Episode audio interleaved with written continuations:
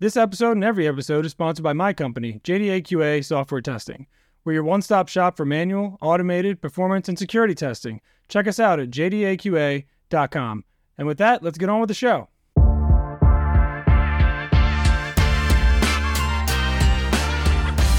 Welcome to the First Customer Podcast, hosted by Jay Aigner.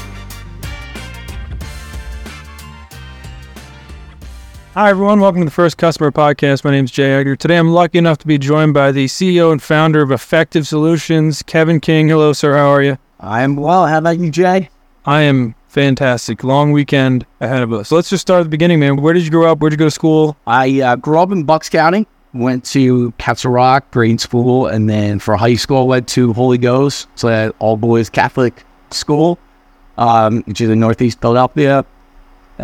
After high school, went to college, went to American University, and that's actually where I started the business. I started Effective when I was a junior in college, quite some time ago, about 25 years ago, something about 26 years ago. The web was new, if you can believe that. It was a thing getting started, and that's the genesis of my entrepreneurial beginnings. This is right there in college.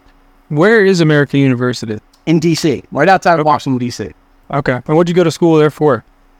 Well, like most, I switched around a little bit.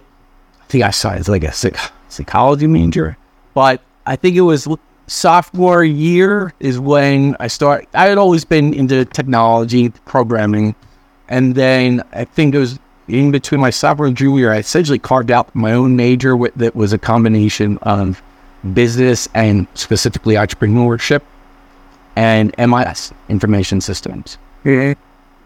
And when did you get the bug to start your own business?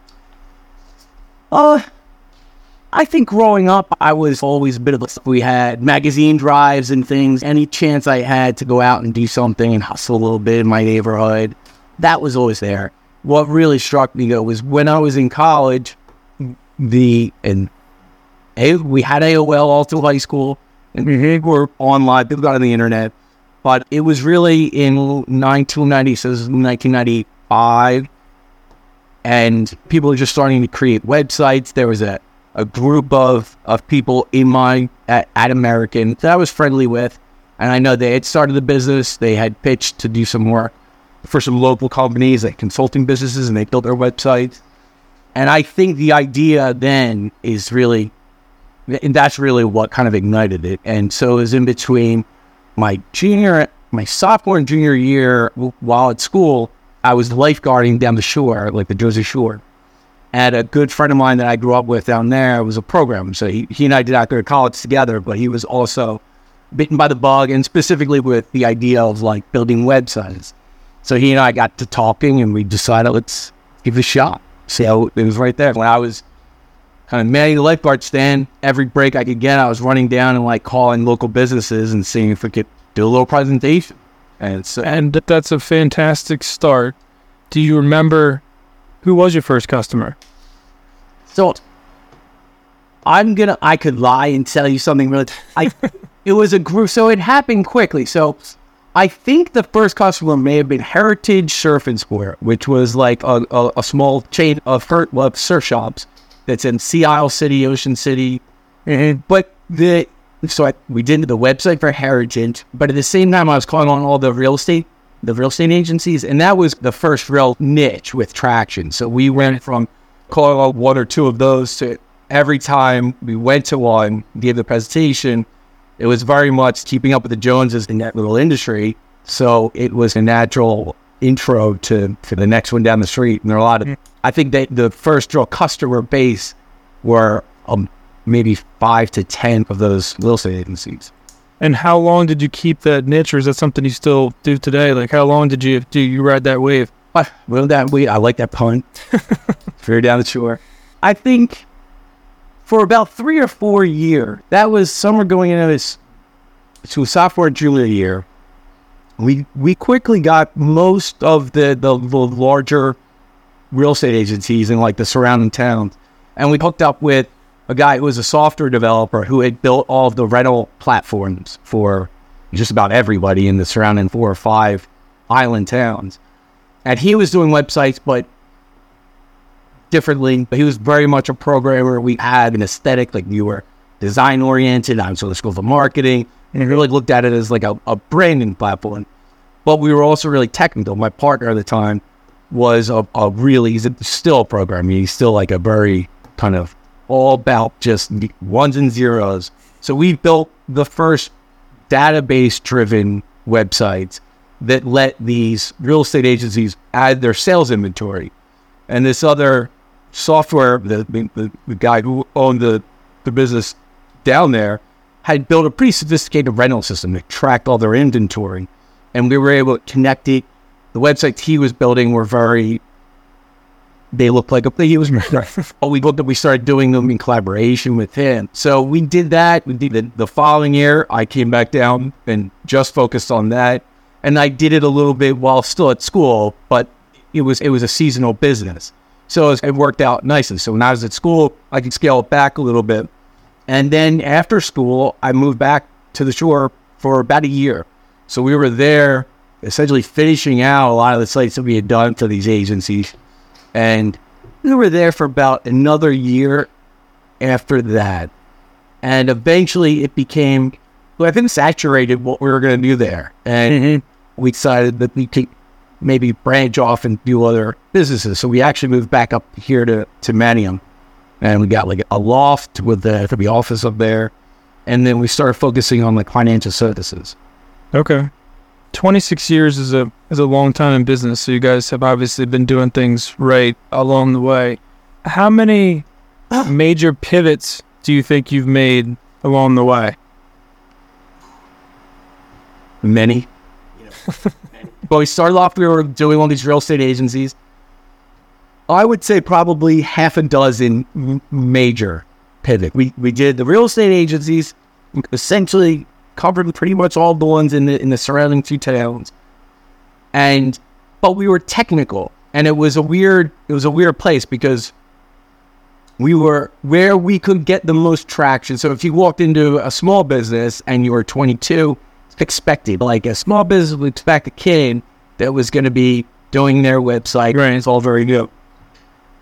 But what was really difficult was cracking into like larger businesses that understood branding. They had a brand. They really had a larger scale, already fully scaled businesses, and though that kind of area was really more dominated by like ad agencies. Mm-hmm. When we moved to Philadelphia, I was calling on like I still got some clients that were in financial services, but they were smaller businesses, and then we got an opportunity at SEI Investments, which is like a large mutual fund complex located out here, Philadelphia, and. It wasn't the web design aspect. It was really nuts and bolts, like programming. They asked us, they brought us into a conference room and said, look, we've got 5,000 registered investment advisors, and they come into our website. They try to get like documents to give. They resell the SEI product, and they asked us to build something so that they could easily customize a proposal based on the SEI product, but with the branding of each of these registered investment advisors. And we built the first proposal system. It was like an intranet, extranet software, very technical.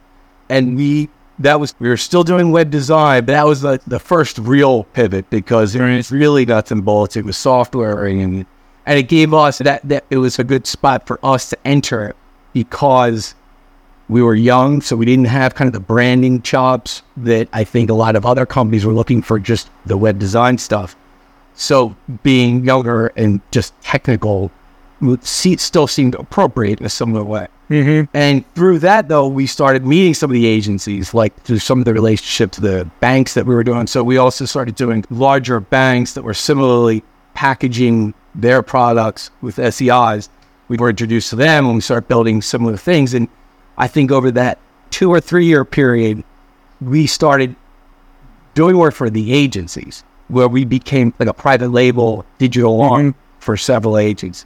So that was probably like the second real pivot. Right. Got two down. And that was helpful because then that was how we really started to carve out a niche that allowed us to do the branding and the marketing aspect of it. And then we merged with one of those. So at some point, a few years later, this is a 90...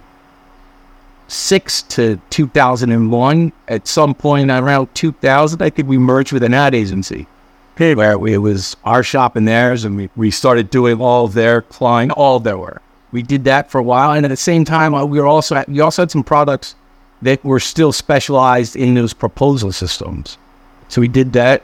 We did that for a while, and then we split off, and we started private labeling for maybe another half dozen agencies. Okay, wow. So you did a lot of, you figured out what worked at the time. Yeah, a lot of pivoting. Did somebody say that they didn't like the word pivot? They just said transform, I think was the way that they used it. But they do digital transformation, so I think that's why they said that. Where does that leave you guys today? What do you focus on today for your clients? That kind of last transition from there, we did that work for those agents, for a lot of agencies, and that was going really. We got every time we met with an agency, we really made a good relationship, and we'd start to do the work. But at some point, we decided that we were better off serving our clients more direct, and that's really where we landed. You know, that's where everything that we had learned from being a really technical shop and doing it for larger corporations, financial services. And then we had a good period of time where we were now opening it up to a portfolio of clients that were like a lot of Fortune 500 businesses, where we were on the branding side. So coming out of kind of those several transformations, let's say, gave us an opportunity to really provide all of the above, but in a different, I would say, a different kind of service model than like a typical ad agency. Mm-hmm. A lot of agencies were trying to transform their business a little bit, but without having that direct expertise inside the technical stuff, whereas we came into it the reverse, really technical with an understanding of the business aspects and marketing. And so now it's a pretty well-rounded offering. And our model is really based on creating websites, but really managing, becoming that digital arm for our clients. Like whether it's a small business or a large publicly traded business, we try to find a max that's going to really augment their internal resources so they can think of us as a natural extension of what they have internal. Got it. And how big are you guys today? I mean, please. So if we're lean and mean. The pandemic really did a number on a lot of different parts of our business. So we've got a few full-time people, and then we've had a network of maybe a dozen contractors that we've really, over 10, 15 years, just from here back, we've worked with for a really long time. And I think everybody started working remotely. It really made it difficult to bring people into an office in full time. But at the same time, I think people got more accustomed to like this video call. I think the Zoom thing is right. Has been really helpful because otherwise, and we were with different agencies, we would have a lot of people in the office, and I was really adamant about having everybody inside the same building because I think it's crucial for communication. But today, people are accustomed to there's not a lot of choice in that matter. Right. The video calls, it is easier. I think that bridges some of the gaps in communication, be able to like make eye contact and see people. Mm-hmm. Yeah, that's fair. Yeah, I started working fully remote, and I base everything off of my kids' ages. That's how I try to keep track of time. But my daughter was just born, and she just turned 7, so it was pre all that stuff. So when everybody was freaking out about the big shift, I was like, "This is where it's at, man." That's how I built my business, was being fully remote. So we didn't have that big transition, but I know being parts of other organizations that had to make that shift, it could be pretty challenging. Yeah. Yep. If you could take everything that you've learned over your many pivots or transformations or whatever you want to call it, and you had to start your business over again tomorrow, what would be step one? Step one would be to really assess the market. Though I had done a lot of pivots, I think the thing that has consistently worked is really taking a position of being extremely inquisitive and really understanding the people that I want that we do our work for. And I think taking a step back, combining it with, obviously, you have to love what you do. I think that's pretty integral to any success, is if you really have a passion for it. And then figuring out a way that matches where the demand is. And then getting inquisitive, asking a lot of questions. I That's a great answer. Let's switch gears a bit. You look like a very healthy guy. You look great for, I've run a company for 26 years. I can tell you, I've seen people who've run companies for 2 years who look like they're 100 years old or so. They must be doing something. What are three kind of things health-wise? Obviously, drinking water is one of them. But what are three? Stay hydrated. What are three things you do to increase your health and longevity? I think high stress is always helpful. Yes, big time. So I have 5 kids. I agree. Yeah, sure you do. I'm only kidding. I think getting yourself accustomed to high stress and not feeling it, I think, is helpful. I appreciate you saying I've great tip. I feel like I'm in the worst shape of my life. So, you know, I think, to be fair, I feel as though I've said that every 6 months, and I meant it. I think last summer I was in more possible work. But I think just staying active. I do stay hydrated. Kidding aside, I do always have, we have water everywhere. I want to make sure that everybody's, I really think lots of water. And just staying active. Staying, I have a standing desk. I love my standing desk. I'm always adjusting that. I like to stay on my feet. And just putting yourself generally in positions that make you feel a little uncomfortable, I think, is something that is helpful, both stay in shape and just for business. I think it's important. No, I like that. I always feel like if I'm too comfortable, I'm in the wrong place. Being generally comfortable with being uncomfortable is a great one. All right, so let's do the mystery question. And I know now that people are actually starting to listen to this a little bit, they're tired of hearing the spiel, but eventually somebody will listen to the mystery question beforehand and it won't be a mystery anymore and I have to change it. But what would you do, anything on earth, physical, altruistic, whatever you want to do, what would you do if you knew you couldn't fail? Well, I couldn't fail. I would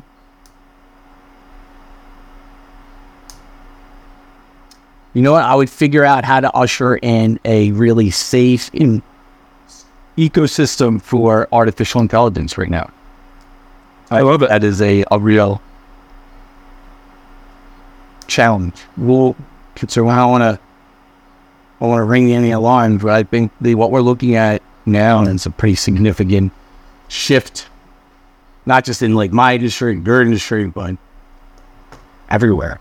Yeah. And do you mean that from the sense when I asked a guy who was almost, I would call like a forefather to some of this MML and language of a couple of weeks ago? Do you mean that from a being in the wrong hands perspective, or more of a sentience kind of perspective? What are you when you say, and what are your thoughts behind that? Well, all of the above, without getting too weird and philosophical. I think in terms of safety and it getting in the wrong hands, for sure. I think that's more of an immediate risk. Mm-hmm. In terms of kind of a soft landing in the economy for the impact it's going to have that we'll be looking at over the next 3 to 5 years. And to the extent you want to debate sentience and consciousness, yeah, I think maybe having an approach that is fairly uniform and has some parameters for compassion and empathy, whether it's us and the possibility of burgeoning intelligence or the notion of imprinting a sense of compassion and empathy to our overlords. Kidding. And I think education too, right? That's the only other one that I feel like if people can just AI their way through everything, there's got to be an impact down the line, right? Like all the kids that are just going to use it to write all the papers and do all the homework, it's got to come out somewhere. I hear you. The first time I used ChatGPT, when it was given that release in November, I have a couple in-laws that are like teachers. Us. Like the same day I was looking at it, I had a couple nephews and nieces over the house, and parents came over to the home, and I was explaining, like, I don't know if you've seen this, and I don't know if it was right or wrong. I pulled out my phone, I showed it to her kids, and she's, man, this is. How do you stop? How do you? I don't know. It was. They were. My niece and nephew were. They were saying they were basically asking prompts for papers they were looking at doing, and sure enough, and that was GPT 3.5, and 4.0 was even more fluid and fluent, and so yeah. I was a senior in high school, and he was already starting to experiment. I'll just leave it there. As a dad who hopes he goes on to do great things, you can't rely on it's crutches in life. If you have too many crutches, you end up being a, I'll not say weaker person, but you definitely define more character without those crutches sometimes. How do you, as somebody that's more hands-on in that kind of realm? I don't know. I think just the detection mechanisms, I think there's never going to be a universal, there's always going to be a branch of some open source something that is going to not be locked down like the mainstream version of GPT, right? Somebody's going to get it, they're going to spin it off, they're not going to follow the same protocols, they're not going to embed the things in it that let people know that it's generated with AI. There's always going to be that stuff, so I think detection mechanisms are probably going to be, it's going to be a cat and mouse game forever. I don't know. I do see that as being a little bit of the Pandora's box, because you're never really going to be able to stay ahead of the next iteration of it. There's always going to be something next that's going to be out there. So I don't know, man. I've got a lot of younger kids that are coming up, and it'd be very interesting to see how it plays out, and with school, and how they handle it, and the teachers and all that stuff. On the other end of it, though, maybe it helps usher in some, babe, I don't know. We use it every now and then. Like once a week, we'll ask GPT to write a homepage. It's just shocking what it does do. Whether it really comes back as like a fluid, as something like really on point, it doesn't, but it's close. But generally, it's helpful in the regard that if you understand the broader concepts, it's not going to finish a thing for you. So it helps get things going, and maybe, I don't know, maybe in some respect, even just from a writing, if you were in high school, well, if it would be helpful to assist and create better writing. I think there's definitely the upsides to it. It's just managing it with the downsides. But I think my dog is letting me know it's time to go. But this has been great, man. It was fantastic. How do people find you? How do they find Kevin? How do they find Effective Solutions? So EISolutions.com is our website. If you just look Effective Internet Solutions on LinkedIn, the World Wide Web, as they call it. I don't know. They still call it that? I don't know who. I don't think so. I think we're definitely dating ourselves if we call it the World Wide Web. But yes, I remember the dial-up days very well that my kids have no idea about. I was trying to explain to my son the anti-shock protection for the Discmans they used to have. I'm like, so you had to have this button that you would push so like it wouldn't skip as much. He's like, how does that work? I'm like, I had no idea. It was like magic, dude. You would hit it. Sometimes it would skip less. I don't know. But all right, man, this was great. Thanks for hopping on. Enjoy your long weekend, and we'll catch up soon, all right? You got it. See you, Jay. Thanks, Kevin. See you, man. All right, bye-bye.